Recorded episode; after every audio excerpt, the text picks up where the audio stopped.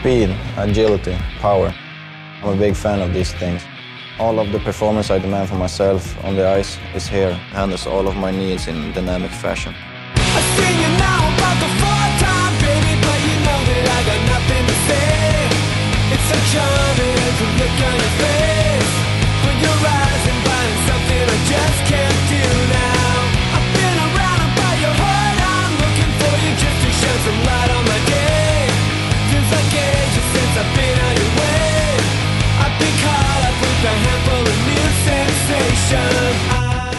All right, folks, welcome to another episode of Roxy Fever. I'm your host, Jackson McDonald.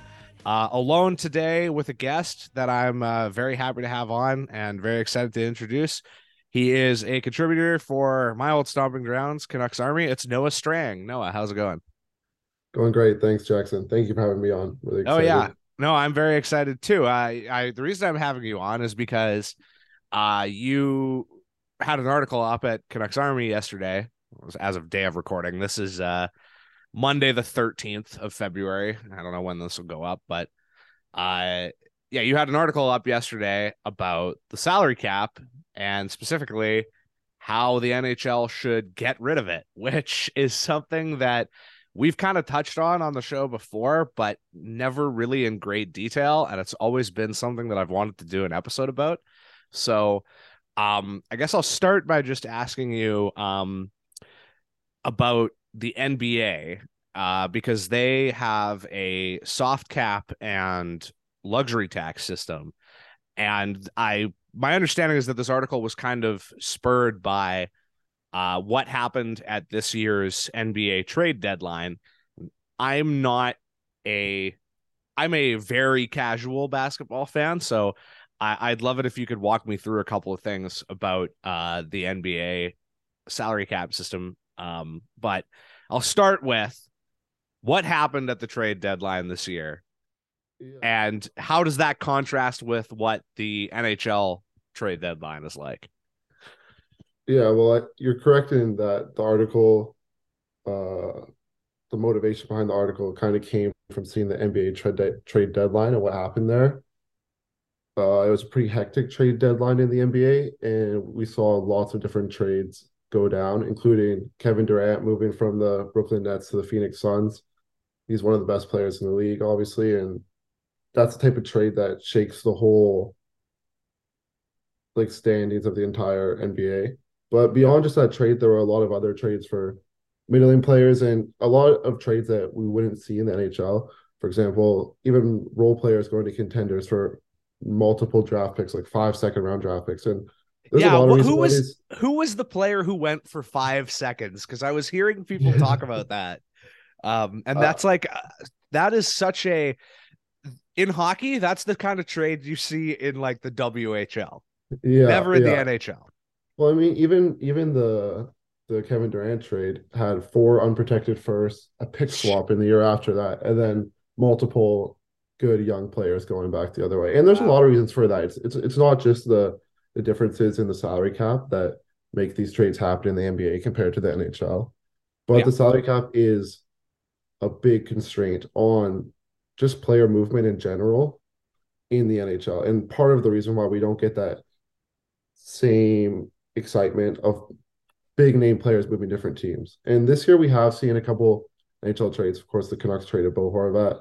Uh, Tarasenko just moved. Yes but they're few and far between compared to the NBA, especially when it comes to that top tier player. Which, while Horvat and Tarasenko are both great players, they're they're not in that same superstar tier as, for example, Kevin Durant or these other players have gone traded this year. I mean, Kyrie also got traded. Yes. Um, and a big reason for that is the hard cap against the soft cap.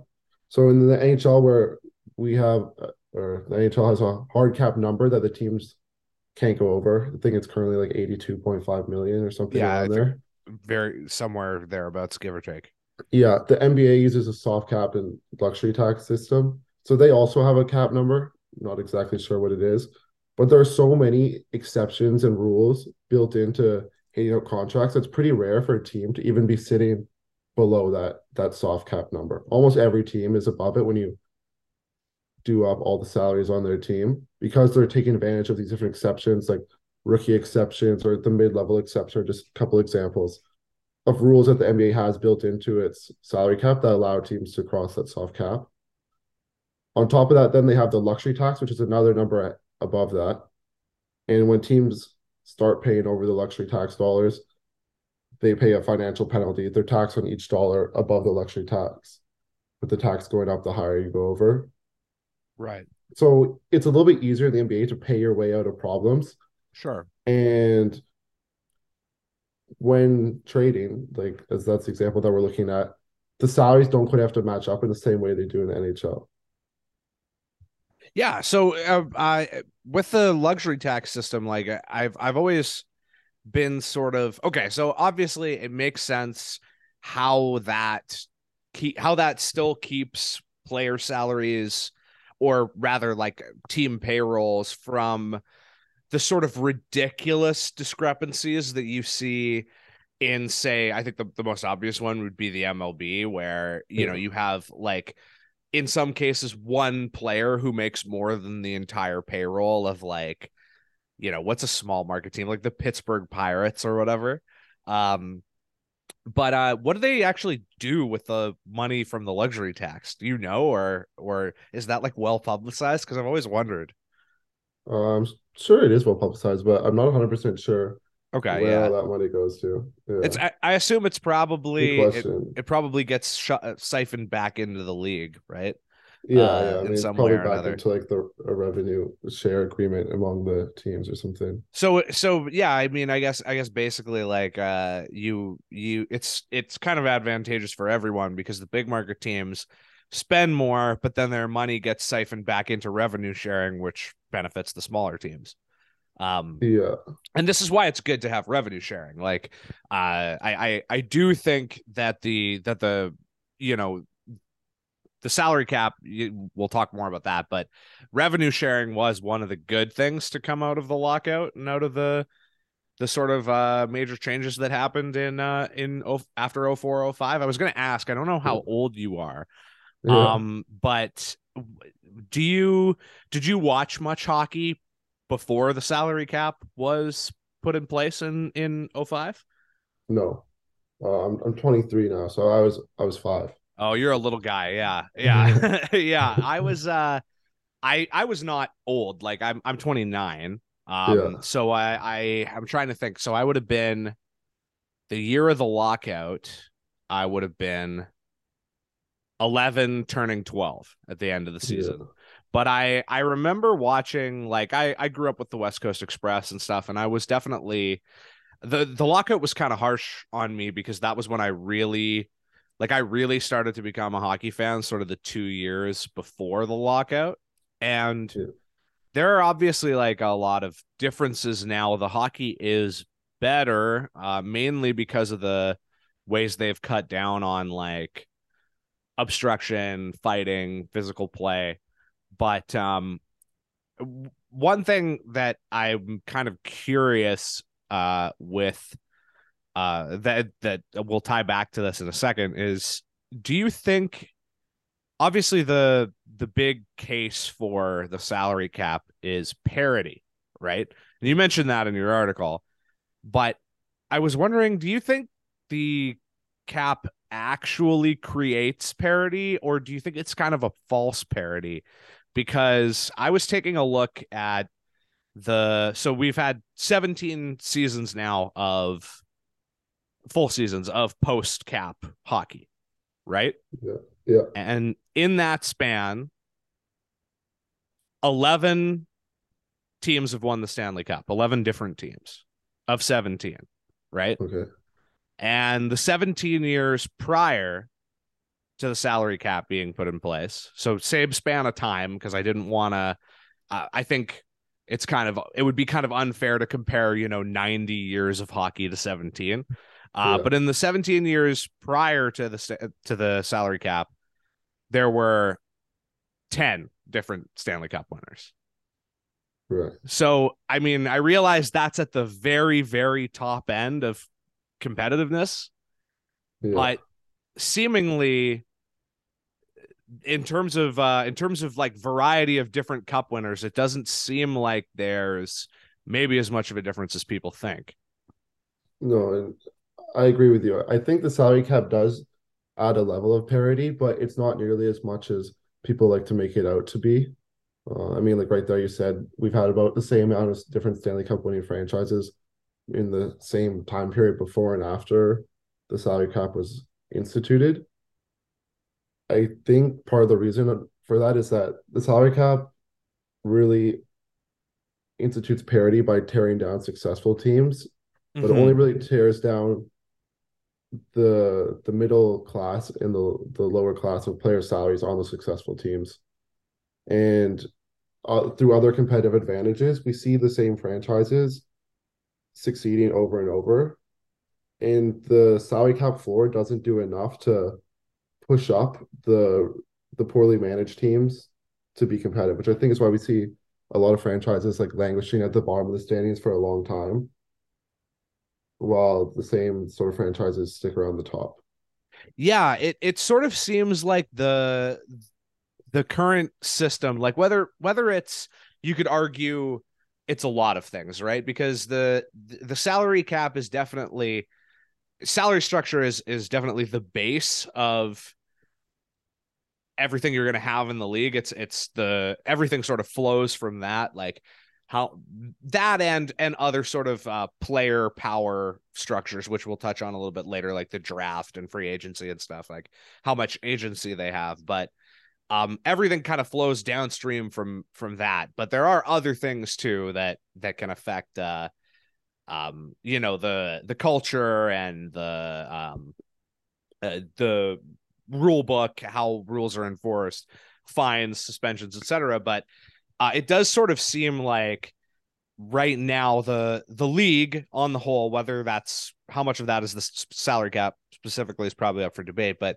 it seems like it kind of the teams that really benefit are the mediocre teams like Yeah. like the the teams that maybe not maybe mediocre is a little strong but like your your eighth seventh place in each conference teams are the ones who can get a real boost from uh the salary cap the loser point uh the playoff format like and then the really bad teams stay bad. And the really good teams have to be really spendthrift to stay good. Like if you look at and this is this is something i'm excited to to get to in a second but if you look at like the best teams of the cap era they're pretty much all the teams that be- behaved the most intelligently from like an econ standpoint they're all the the teams with the best accounting you know Yeah, and I think I think that's an important point to make because in a hard cap world like the NHL operates, it all becomes down to the dollar amount, and the same player at just a couple million dollar different salary becomes a vastly different asset. Just like what you said, building a successful team becomes more about the accounting almost than about the actual player management. Again, if we contrast it to the NBA, building a team, building a roster is more to do with putting the best five players together on the court compared to getting the most out of every dollar. And so mm-hmm. I think in the NHL, where every focus, because of how the salary cap works, comes down to maximizing every dollar, you lose a little bit of that building a great hockey team outside of the money standpoint. Yeah, absolutely. Uh, there's a there's a quote from the article I wanted to read that I thought uh, illustrated this really well. Um, you say, by putting a ceiling on the amount the teams could spend, the NHL has made salary the most important factor in any player's value. In the NHL, some of the most valuable assets are those on undervalued contracts, while in the NBA, it's the quality of the players that matters the most. So, do you think that the product itself is kind of devalued by that? Like, uh, when you when everyone is constantly talking about players in terms of their value like as in how much money you're wringing out of them essentially like how much surplus monetary value you're getting for a guy on a really cheap contract versus player quality like just purely how talented they are how um how productive they are. Uh, um like at some point do you think that that kind of um A hundred has a damaging effect on on people's uh people's perception of of players and and the uh the product that the NHL is putting on the ice? Because like uh you know you you you take a, a player like Brock Boeser for example right who you mentioned in the article. Yeah. um fun guy to watch has a lot of skills and would probably be a beloved player if he made two less million dollars and instead, even though he's in the middle of like he's having a bad defensive season, but he's been really good offensively, everyone's kind of down on him. And uh and you know, this is a guy we're talking about was was a a totally like a fan favorite player 2 years ago. A hundred percent. And this is something that we can get into as well. But the owners have kind of pulled a fast one on the players here with this hard cap Yeah. because it's become a bad thing to take the money that you're offered or the money that you're worth, which Mhm. a lot of times is not even the true value of the money that they're worth, but taking as much as you can get is seen as a bad thing because you're not doing enough to help the team win. And that is true. I mean, we even saw, think it was Brad Marchand say that the reason why the Bruins are so successful is because nobody makes as much as they deserve. Like everyone takes pay cuts. Yeah. Which is true. I mean, that's the biggest one of the biggest competitive advantages you can have in this hard cap NHL world. But it creates this perception from fans, like on a Boeser. If he was making four million bucks, I'm sure he would s- still be a fan favorite instead of this target of a lot of criticism and trade Ire. Yeah. Yeah, and the the hard cap means that anyone getting paid, even their true value, starts to not be worth as much as a lesser player on a undervalued contract. Mhm. And so I think that is something that would benefit from the NHL changing their hard cap system, which is something that I talked about in the article, was this kind of misguided anger, not anger, criticism of players for taking the contracts that they can get while they can get playing a physical sport where they don't know if there'll be another contract. I mean, Mhm. it just doesn't make much sense while it's the owners that are really getting to save a couple extra dollars there.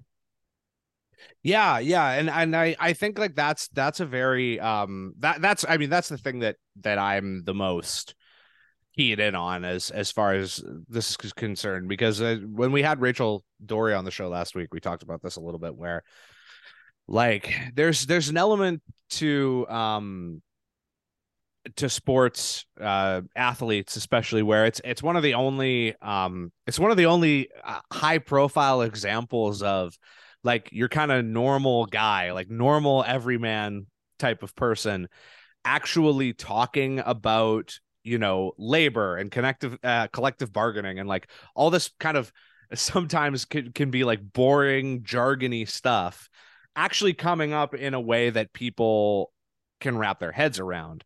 And i i, I think it's interesting that uh you know you you talk about the the players being called greedy and uh and you know the the I'm gonna I'll I'll just read from from the article here because I, I once again I think I think it just sums things up nicely. As it stands at the moment, the hard cap system keeps the top stars like Connor McDavid, Austin Matthews, and others underpaid as their contracts are limited by the salary cap. In addition, it incentivizes players to take less money to help the organization build around them. This creates a culture where fans see players as greedy for wanting to get what they're worth, all while the owners reap the benefit of saving a few dollars. The reason the Bet- Bettman continues to support and uphold the hard cap system so much is that is not that it creates parity across the league. It's because it keeps money in the owners pockets and keeps them happy. So basically uh, the the cap the salary cap kind of um it conditions fans to identify and empathize with the owner more than the players and just from a simple like just from the simple standpoint of who actually creates the value and who actually um you know no one is tuning in to uh sportsnet you know hockey night in canada on a saturday night to hear about uh Tom Gaglardi. You know, like Yeah. it, Yeah. re- regardless of uh of you know um how, how you how you feel about any of these guys like uh like on a a, a personal level or a, a business level or whatever like the the world is has millions of Tom Gaglardis. Some of them have billions of dollars. Some of them own a couple of you know uh mattress store like locations or whatever. Um, not very many Connor McDavid's. In fact, only one Connor McDavid.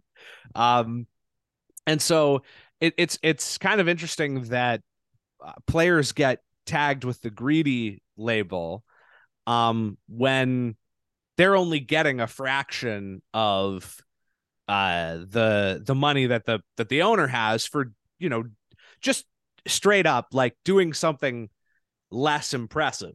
Um, I don't know if you're uh, are you familiar with Jon Bois' Secret Base? Yeah, I've seen some of his stuff. Um, there's a there's a great one that he just put out not that long ago, uh, called it's a it's like a feature length uh single episode documentary, uh, called "The People You're Paying to Be in Shorts." It's about the uh 2012-13 Charlotte Bobcats. Okay. And it's really interesting because it's about Michael Jordan as a team owner. Um, but like you you take Michael Jordan as a, as an example, like he's really one of the only people ever in history to make a billion dollars and like own a a, a major sports franchise by being good at something, by I doing mean- something himself, you know? But even Michael Jordan there, the Mm-hmm. reason why he was able to get those billion dollars wasn't necessarily the money he was getting paid to play basketball. No, exactly. Well, yeah, and it's just impossible to make that much money as a sports player and athlete to ever get to find yourself in that position. yeah and one of the one of the things that people uh bring up uh, as like uh you know an, an additional uh benefit to say like playing in toronto or something um is endorsements right uh, Yeah. uh uh, you know you can do commercials and you can do that and it's like you know that's great that you can make more money but it's essentially the league going like well we're not going to pay you but Yeah. you could go out and get another job you, you know Yeah. you could you could become a you could go uh uh you know uh uh brand like merchandise yourself brand yourself get on the wheaties box um Yeah. or whatever but it's it's it's just it's interesting because because here in in vancouver for example like you know uh uh you get mad at brock boeser for making based on the the very specific machinations of the market now versus three years ago a million or two more dollars than he should based on his on ice value. And people are up in arms but you hear a lot less about like you know uh, you're starting to hear a bit more about it now but like you, you hear a lot less about like oh well the owner you know who um you know like they make their money by like you know not giving water to guatemalan women or whatever. Um just uh you you don't hear the same kind of criticism about uh the owner spending money inefficiently or doing things that are stupid or not wanting to pay a guy what he's worth. Like they don't get um uh they don't have to deal with that greedy label nearly as much or even really the level of Uh, scrutiny that even like a you know uh third pair defenseman might get 100%. I mean, they're in such a public facing profession that every little move they do is scrutinized. And I, I think another thing to touch on that you kind of mentioned with the endorsements is that ho- hockey still has this culture within it, which is very team orientated and very lack of individualism, which I think we are starting to see broken more and more. Mhm. But there is still a bit of a a reluctance, it seems, on many players to show that individual individualism. And part of the re- way that they can do that is through brand deals or Mhm. just making themselves a bigger brand outside of the organization, outside of the sport. But it's still kind of looked down upon within the hockey world. And definitely I yeah think there's different ways, different reasons for that.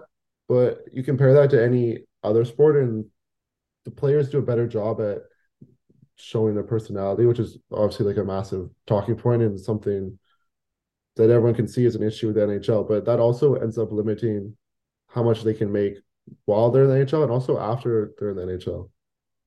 Yeah, yeah, absolutely. Like it, it it's uh it's also, I think, a little bit like silly and unfair to expect um a player like say Connor McDavid who you know maybe doesn't have much of a personality and maybe isn't marketable in that sense but is undeniably uh, as a player like the face of the NHL and and and probably the most fun player in the league to watch. Save for maybe like you know Cale Makar or someone like that. Um that it's going to be his job to go out and market himself In his off time from being the best player in the world when he, the league could just do that and probably Yeah. should if it if it cares about its its uh, market. And this is kind of uh, this kind of touches on something that uh, in my more cynical moments I I think about a lot and talk about a lot which is like sometimes it almost seems like the NHL is actually quite content being fourth you know um not not growing the game as much because the hard cap system allows the owners to make a lot of money by essentially being cheap by keeping player values low. And I, I was wondering like do you do you think to some degree like the NHL is is more interested in in keeping their business model based on uh underpaying players rather than uh you know growing growing the game which is something people talk about a lot I think I think so for sure. I mean, at the end of the day, Bettman's job is to keep the owners happy, and the way that he does that is by making sure that money ends up in their pockets. I think it would be an interesting discussion to talk about a little bit hypothetically if opening up the salary cap, allowing more player movement, allowing maybe more talent to come together on the same team would end up growing the game faster and result in more like eyeballs on the league and more league wide revenue. And eventually down the line, the NHL doesn't get caught maybe by the MLS and they can keep that fourth spot or yeah challenge for more fans. And maybe the even if the owners have to pay the players a bit more, the greater pie means that it's not the worst decision for them either. But um, it's it's hard to say exactly what would happen and if the NHL kind of switch, would that result in the game not falling behind? Like you said, it, it does feel like they're just kind of content sitting there Mhm. instead of pushing the boundaries in different ways. uh, on the subject of, of pushing the boundaries, something that you mentioned in the article but didn't expand on a lot is uh, that you, you actually think that people talk about creativity a lot with regards to the salary cap, particularly from a management standpoint. Like, oh, they're going to have to get creative to add uh, add players or to to shed salary or to um, to accumulate assets like draft picks and prospects and stuff. And uh, but what one thing you said in the article is that you actually think the salary cap limits creativity and i was wondering uh, if you could maybe give an example of that or or even just more broadly explain like wh- how might uh ma- you know easing up the financial restrictions on teams uh lead to front offices being able to be more creative when it comes to adding players and Well, I think things of that nature yeah, I think right now when you look at the NHL trade deadline, Mhm.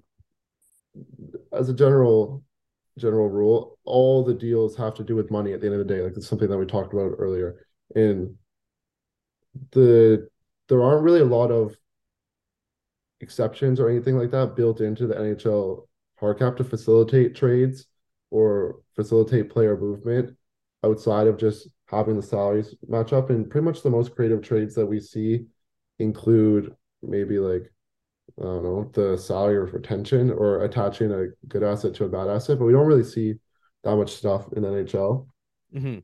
In the NBA, like uh there's a lot of three team trades. It's not really something that happens too often in the NHL. Almost Um, never really it seems Yeah, like. almost never. And I think part of the reason for that is because if you have money, you can pay your way out of problems. I think if you look at the Canucks right now, like with someone like OEL, he put such a restriction on the movement that can happen, or not only him, but a lot of the bloated contracts on the Canucks mean that they can't really make any trades because they don't have any money under, under the salary cap unless the, the values match up very well. While with a soft cap, if you're comfortable paying the luxury tax, you can acquire someone like an Ekman-Larsson, let a team get him off the books, and then as long as you're comfortable paying those dollars, it's not as much of a hindrance as to the other moves that you can make. Mm-hmm. And so I think that's a little bit of the reason why we don't see like some of the three team trades or the really crazy draft pick trades in the NHL. I mean, there's other reasons as well. Like basketball's a very different sport than hockey where one player can make a, a much larger difference. True. Yeah. Um, but the cap does play a big role in why that all happens. Yeah, and it, you know, one of the things that that I I think is sort of interesting, uh, just returning to the the concept of uh of like player value and and um and you know players earning what they're worth and such and such like i i just uh pulled up CapFriendly's um like the the top salaries in the league on CapFriendly because I've Mhm. I think I've mentioned this on the show before, but it's it's something that um that I don't think gets talked about nearly enough, which is so uh, since the salary cap's been put in place, there have been um some players who have there has been a class of players who have benefited at least theoretically like uh, whether it's because of the salary cap is hugely debatable. I would argue it's just because of the league um, growing and and making more money, and uh, you know the salary cap also may may have been a thing that that did genuinely help the league out of a jam 15 20 years ago but is has outlived its usefulness which is you know something i think beyond the scope of what we're talking about today. But if you look at the top salaries in the league there are between maybe three and six players who make more now than the top paid player did in 2004 um which is pretty crazy. Um and i in preparation for this episode last night i uh i went and found an inflation calculator and Mhm. based on based just solely on inflation, like tying player player salaries to inflation. Um, the the guys at the bottom of the league have uh punched above their weight. Like the league minimum is higher than uh, an inflation adjustment is, and uh, average salary is also slightly higher adjusted for inflation. Although that's a very recent thing. Like uh, two years ago uh during during covid during the the down season it was actually like right at uh the same level as the average uh salary average payroll um was almost 20 years ago uh but for the top players like the top paid player in the league this year based on inflation should make at least 16 million dollars and for those of you that don't know, uh, the highest play, paid player in the league right now is Connor McDavid. He makes 12.5. Um, which is kind of crazy because what's the max? Do you know what the max salary is? Twenty Uh, percent, twenty percent of the cap, which sure. is uh, which is I could probably quickly do the math on that. I'm terrible at math. Um, maybe like it's probably right around that sixteen million number. I think so. Yeah. Here, I'll, I'll, uh, assuming 82.5, it would be, um, sorry. it's, yeah, j- j- almost 20 million. Um, Right. and, uh, it- like, it's not even close. you know, like it's, yeah, it's yeah. crazy that there isn't somebody who even makes max salary Yeah. in the league right Yeah. now like and Well- and and part of that is is what you described of players just being like oh uh uh, we have to take less you know you mentioned uh brad marchand ryan, ryan kesler got dinged back in the day when he played for the canucks for by the uh by the nhlpa for um for saying similar things like he got a call from glenn healy being like don't say that um, it, uh, which I think a lot of people don't remember, but it was very funny. Um, so uh, you know, like I, I, what I wanted to, the reason I bring this up is is because like, so we know why the why it would be better for the highest paid players because based on the value they're providing, you know, like you can argue about, you know, 12.5 million or whatever. Um, like that's a lot of money. That's a lot more money than you or I will probably ever see in our lifetimes. Um, but at the same time, you know, I can't do what Connor McDavid does. And on some level, it feels like if Connor McDavid, if Auston Matthews, if uh, you know, um, the the best players in the league in the in Canada's number one sport can't make what they're worth, then what the hell hope does anyone else have? Um, so obviously it benefits them, but do you think it benefits the uh, the middle and lower classes of players as well to uh, to have the players essentially make more and have teams be able to uh, be less financially restrictive? I think it, I think it does, especially the middle tier players, because under the current system, they kind of get pushed out.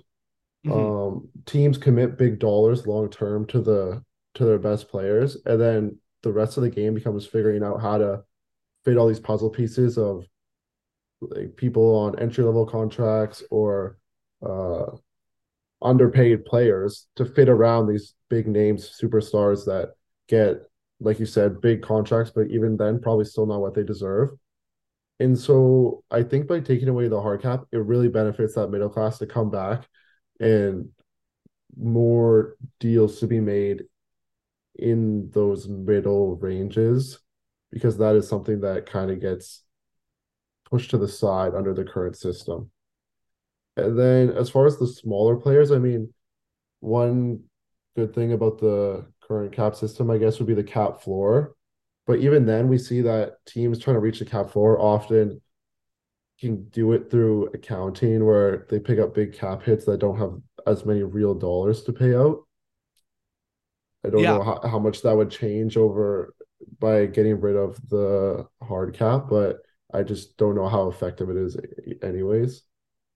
Yeah, and and I, I I you you mentioned in the article uh deals made for accounting, um, which I thought was a a good way of putting it. Um, what do you think the the reaction of the the casual fan is to that sort of thing? Like, do you do you think it damages the the brand a little bit to basically have to have a, a huge chunk of um the the media discourse around um teams and around major player transactions essentially be like having a guy who writes for the athletic or whatever whose job it is to explain trades to people because they don't make any sense. Like you know for example like why is this team trading for Pavel Datsyuk when he doesn't play in the league? Why do why why is you know um uh Jussi Jokinen being included in this trade for Thomas Vanek when he just expires at the end of the year why you know it, it y- people I you know it's it's easy to to dunk on people and laugh at them for things like this but like even just people saying things like oh I don't know about Anthony Beauvillier being the uh centerpiece of a Bo Horvat trade and having to explain like he's not the centerpiece he's just the play like he's coming back because it's a cap neutral deal or whatever.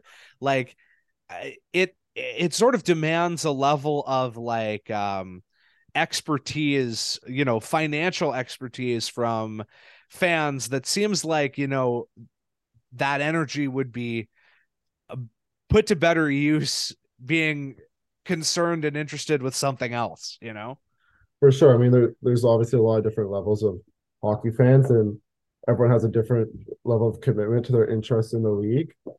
Um, but I think you're right in that the league has a lot become about these accounting moves and making the money work, and that does take away from just building the best hockey team, which is if you're a casual fan, probably what you want to see. you want to see the best players go against the best players. And you want to see the best collection of talent go up against the best collection of talent. And that just doesn't really happen. And like you said, I think it, it can get confusing for someone that doesn't want to invest all the time to learning into like how the LTIR stuff works and how all the money going back and forth and the contracts work. And it makes it a little bit more inaccessible to someone that doesn't want to spend that time and a little bit less about the hockey, which is really what it should be about at the end of the day.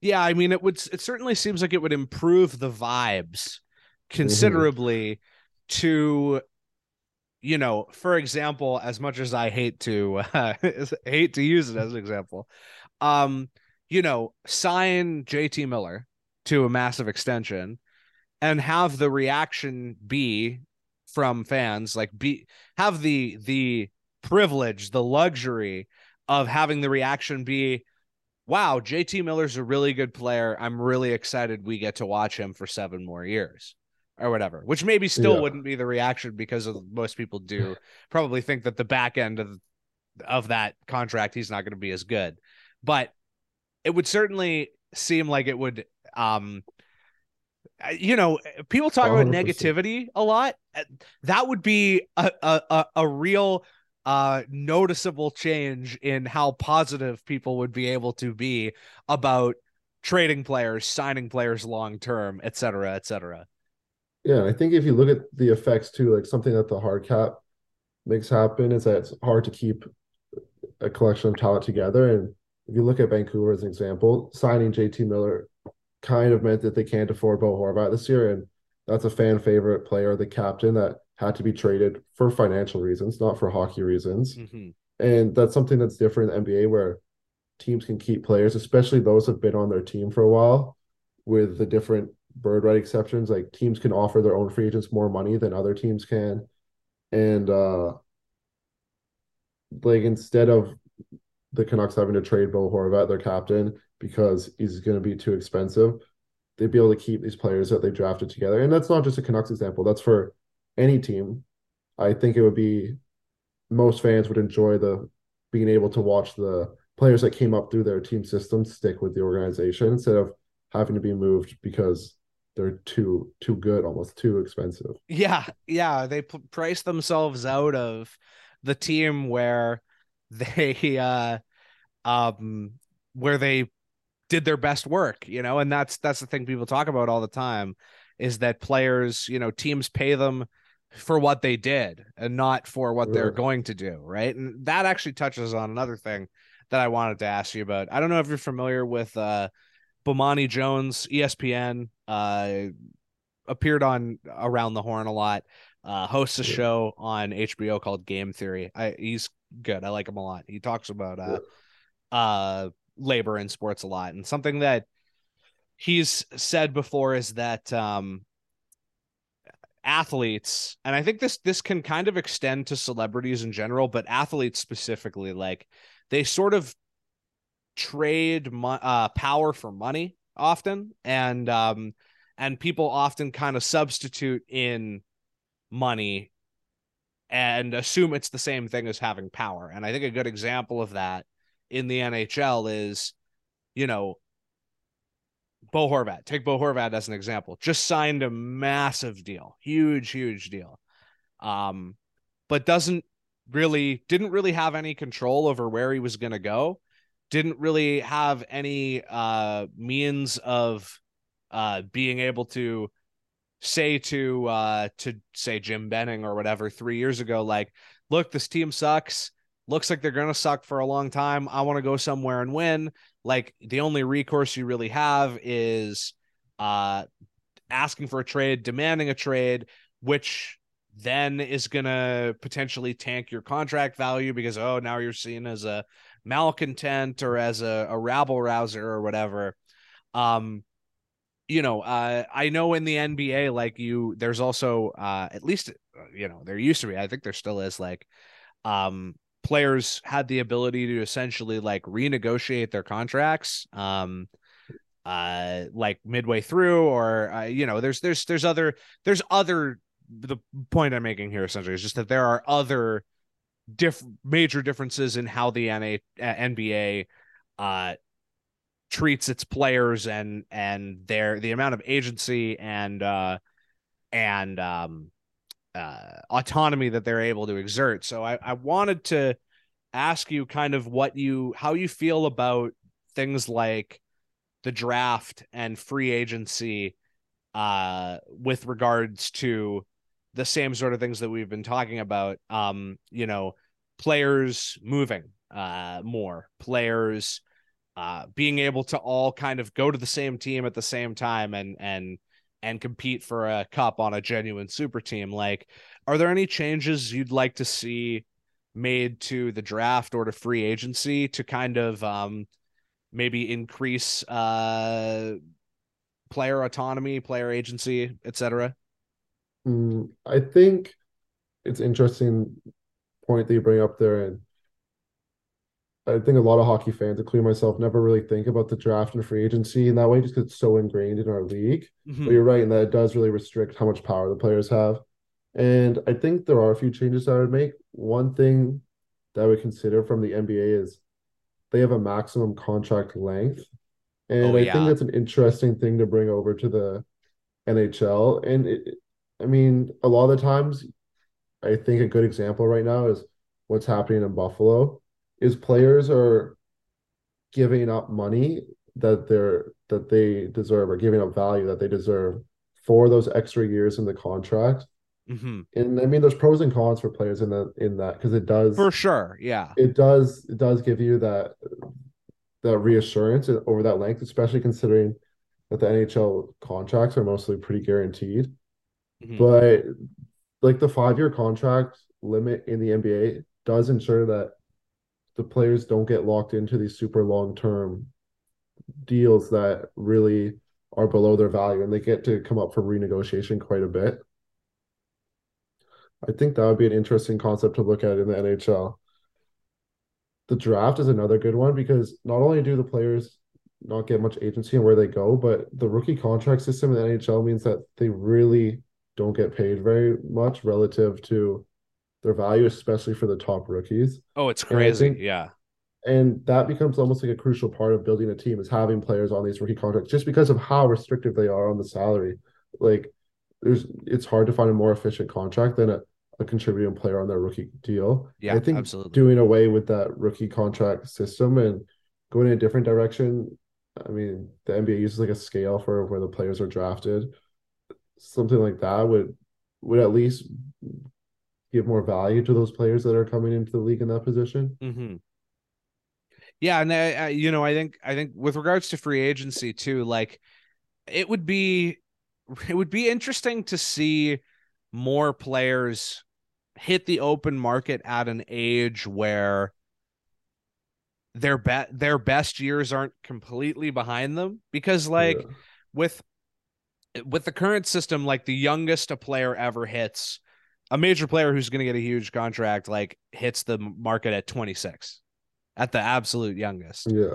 and so you're talking about aside from the the real outliers like maximum 4 years four more years of of their quote unquote prime um more realistically you're talking about a player who's 27 28 you're signing him to a 7 year deal and it's you're signing him for the first 2 years of the deal basically. That's where you're going to get the most value. And i it would be interesting i would love to see like um I, I I would I would love to see the free agency period like scaled back I think a little bit because it would sort of incentivize teams to um kind of keep their star players happy and actually um get aggressive with trying to build around them and and uh and and be competitive with them in their prime because they would have a chance of losing them um when they're still really good as opposed to kind of this thing where it's like you know well well you know we uh we weren't good when Bo Horvat was here and now he's 27 and we're probably not going to be good for the next couple of years so he can go somewhere else and it's just like an incredibly depressing uh way for the situation to end both for the player and for the franchise. Yeah. I think one thing that the NHL players have going against them a little bit is that even the best players in the league, like Connor McDavid, can't do enough to change a bad team into a contender by himself, really. I mean, he can make a huge difference, but even we saw the first couple of years when McDavid was in the NHL, the Oilers weren't that great. And so sitting out has less less power and the culture of hockey means that if you're sitting out while you're healthy, you're instantly labeled, like you said, a bad apple. Mhm. But that is something that uh we see in other sports. I mean, like basketball, where one player has that much of an impact makes a lot of sense. But even in football, we started to see more players just sit out until they're traded or get out of the situation. And I wonder if as the hockey culture slowly, slowly changes a bit, we start to see more players kind of like take that agency and not play in situations where the organizations aren't really doing enough for them. Yeah, yeah, absolutely. Um, so I wanted to just on the still on the subject of salary cap related things, but shifting a little bit over to uh, what I think is basically the the biggest story uh, in in uh, in the Canuck in Vancouver in the Canucks market. Uh, that also relates to player salary, at least I think, is um, what's going on with uh, Andre Kuzmenko. Obviously, uh, they signed him to uh, this this five point five million dollar extension for three years. Um, they brought in the new coach Rick Tocchet. Now he's like he's getting benched. He's uh, he's playing on the fourth line. He's not playing with Elias Pettersson. His ice time's way down. Um, and obviously, you know, like from a from a uh, asset management standpoint, like there's a lot of complaints to be made there and, and we can touch on those i guess but the the thing that i really wanted to talk about is like i saw a lot of people call the horvat trade lose lose which Mhm. i don't really understand um personally uh I, I i don't really think that makes sense in the long run um I don't think I saw anyone other than myself refer to the Kuzmenko extension as lose lose. Hmm. But I think that's way more of a lose lose deal for both parties than the than the Horvat trade was because um Andre Kuzmenko is you know this really rare player who comes in at his age has the kind of um season he has and then would have had the opportunity to hit free agency and um you know his his agent Dan Milstein uh loves to talk loves to go on the radio and on Great Twitter you know, follow. et cetera, et cetera, and uh, and and uh, and talk about you know just just basically spill spill the beans, industry secrets, things of that nature. Um, you know, he basically came out and said, you know, oh well, this you know. Ku- Kuzmenko's going to be 30. He's going to be hitting the open market. The salary cap's going to go way up, and uh, you know he's going to be in a position to make way more money. Uh, whereas I was looking at it and thinking like, okay, a bird in the hand is worth two in the bush. Like, what are you doing? Like, why are you signing a deal that like winger winger value has tanked? Like, Mhm. you're signing a three year deal. You're gonna hit the market when you're 30. This might be the best season you have ever. And instead of getting paid based on that season, uh, going out hitting the open market as a 27 year old, 28 year old, whatever. Uh, I think it is a 27 year old. Um, you're betting on yourself to be as good or better three years from now and make even more money based on the assumption that the salary cap is going up, which is uh some real like you know uh doomsday cult shit of like uh you know predicting the end of the world over and over and over again and it never happening. Uh because like you know i mean like okay most of the rest of the world is predicting a recession in the next like couple of years.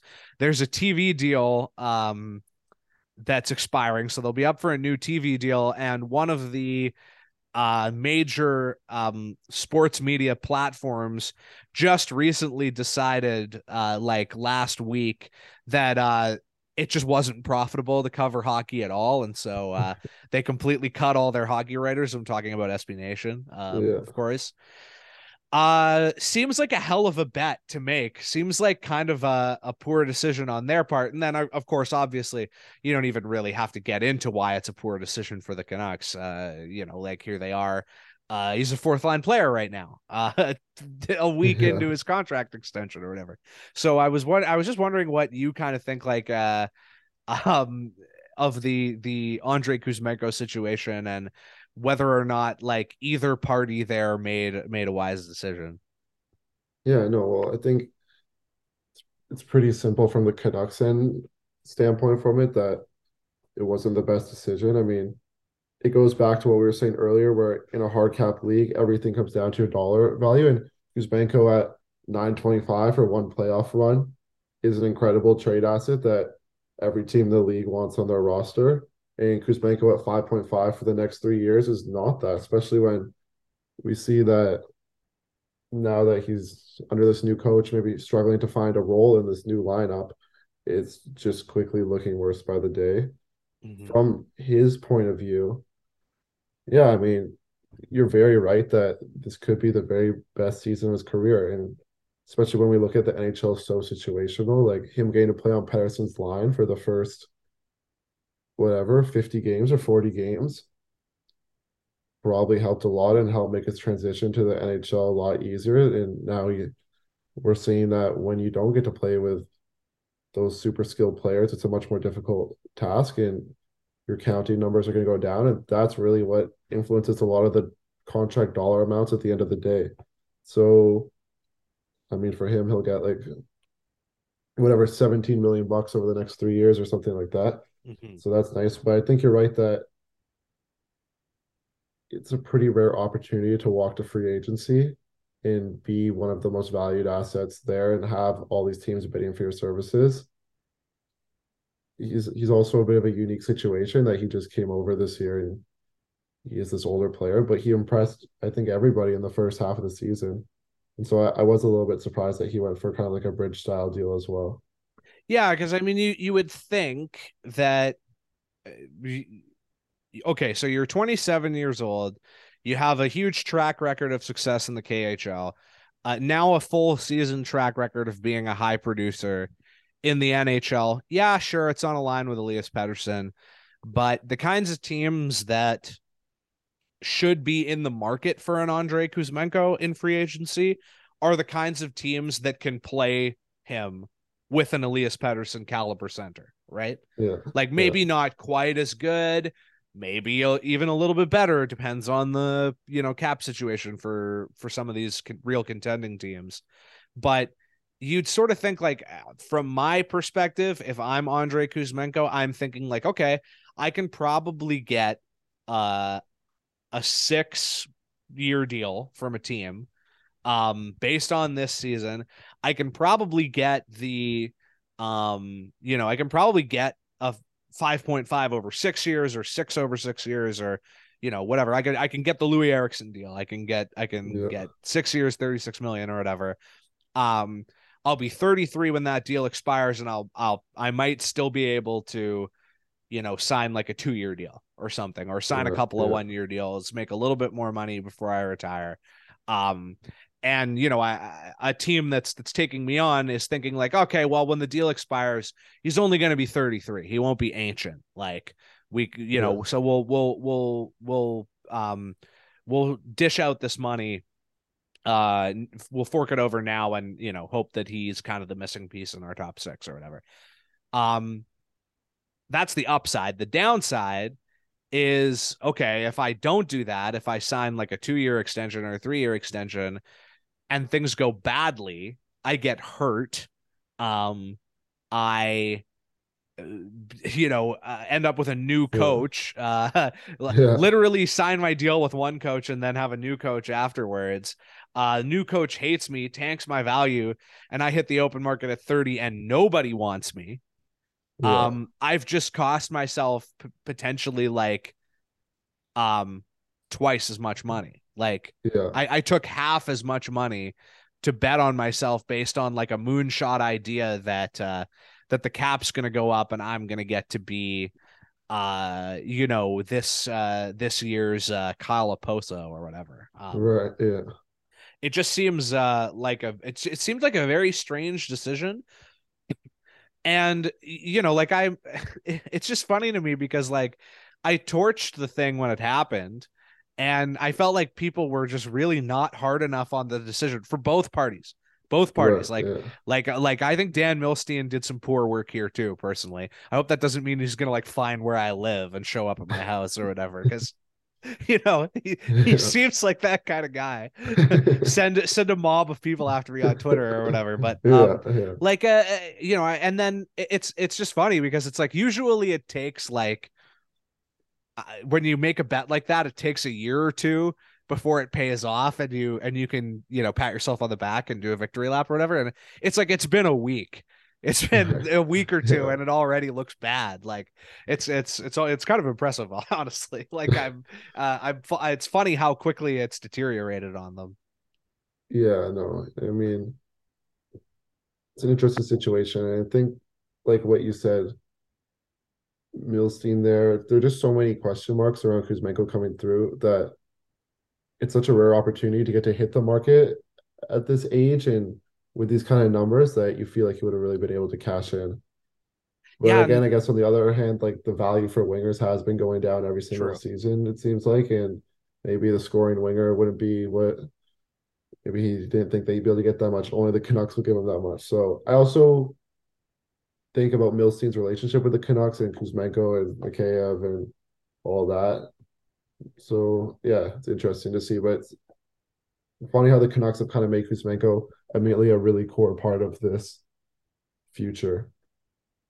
Yeah, yeah, it's it's it, it is tough to say because you you you are right. Like obviously the uh the the value on wingers has tanked, so maybe you know maybe he hits the open market and doesn't get what he wants. So you know I I, I have some time for that as well, but I just kind of think that based on what he had done, he could have found a team willing to be stupid enough to give him a a, a long term deal, especially because people love the KHL free agent guy. You know, like I like Yeah. people just always love the love that for for whatever reason. Um, I also think he would have been helped out by the fact that there's been some really successful people transition from the KHL to the NHL recently.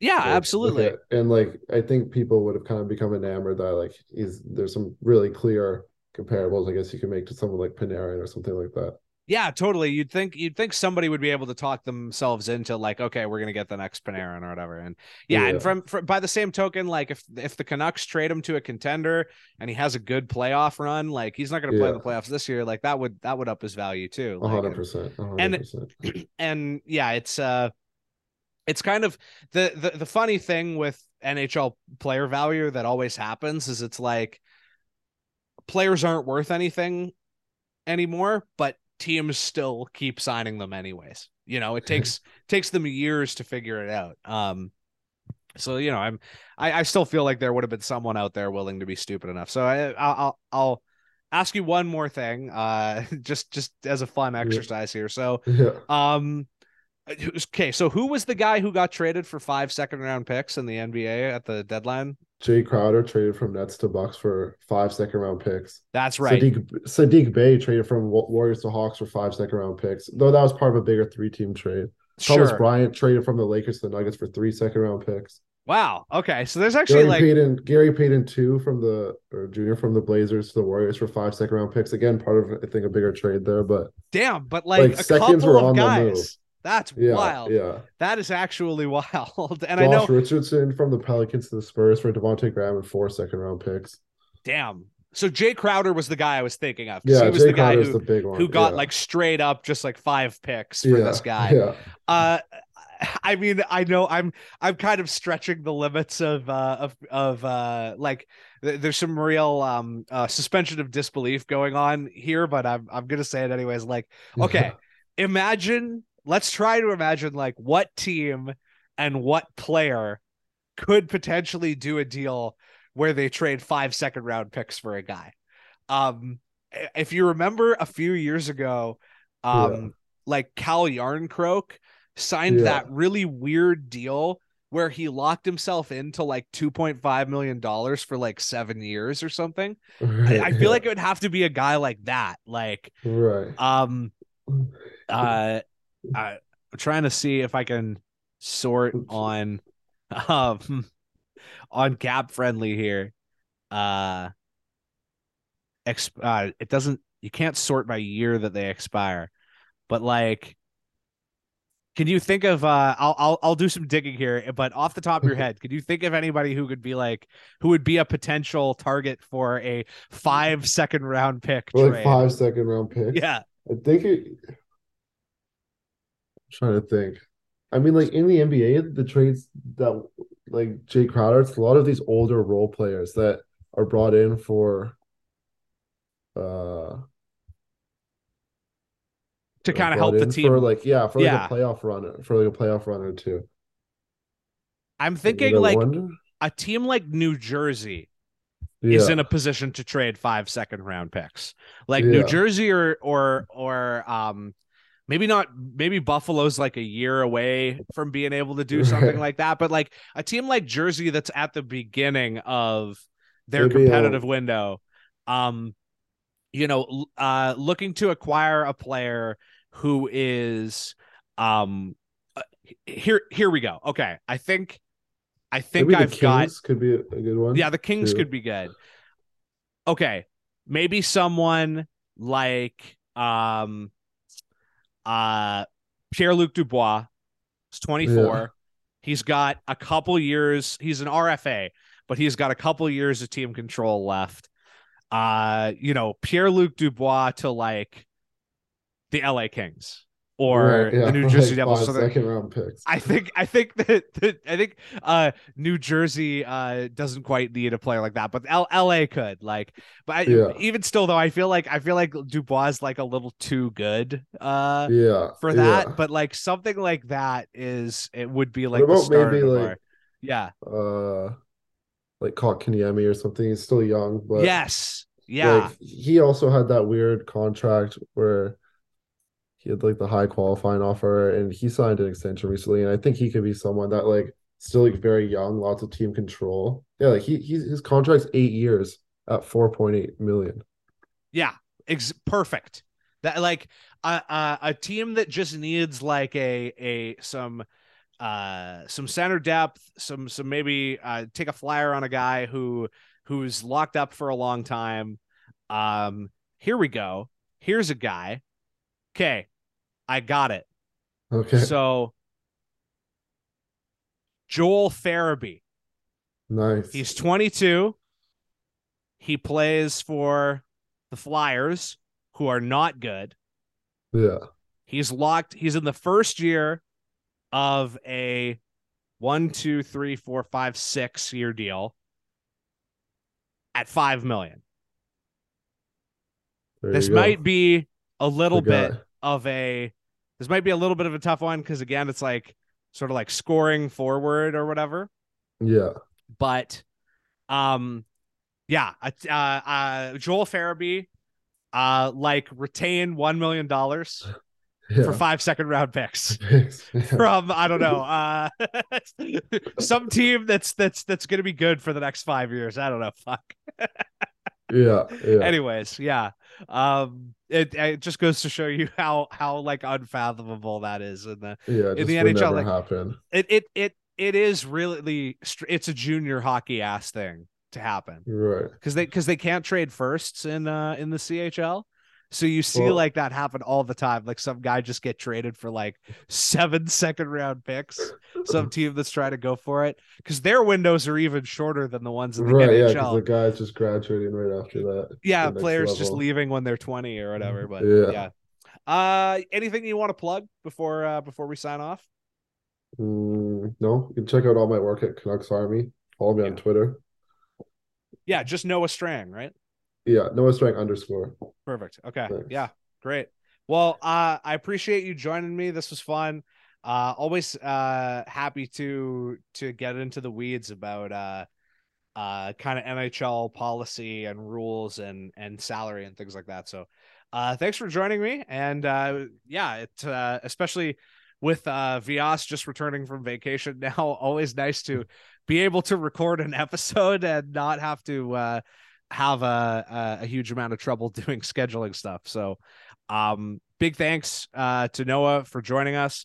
Uh follow the show on Twitter at Roxy Fever. Uh, subscribe to the Patreon, patreon.com slash Roxy Fever. I just put up uh not too long ago an episode about the Ryan Kesler trade where I talked about that for like an hour.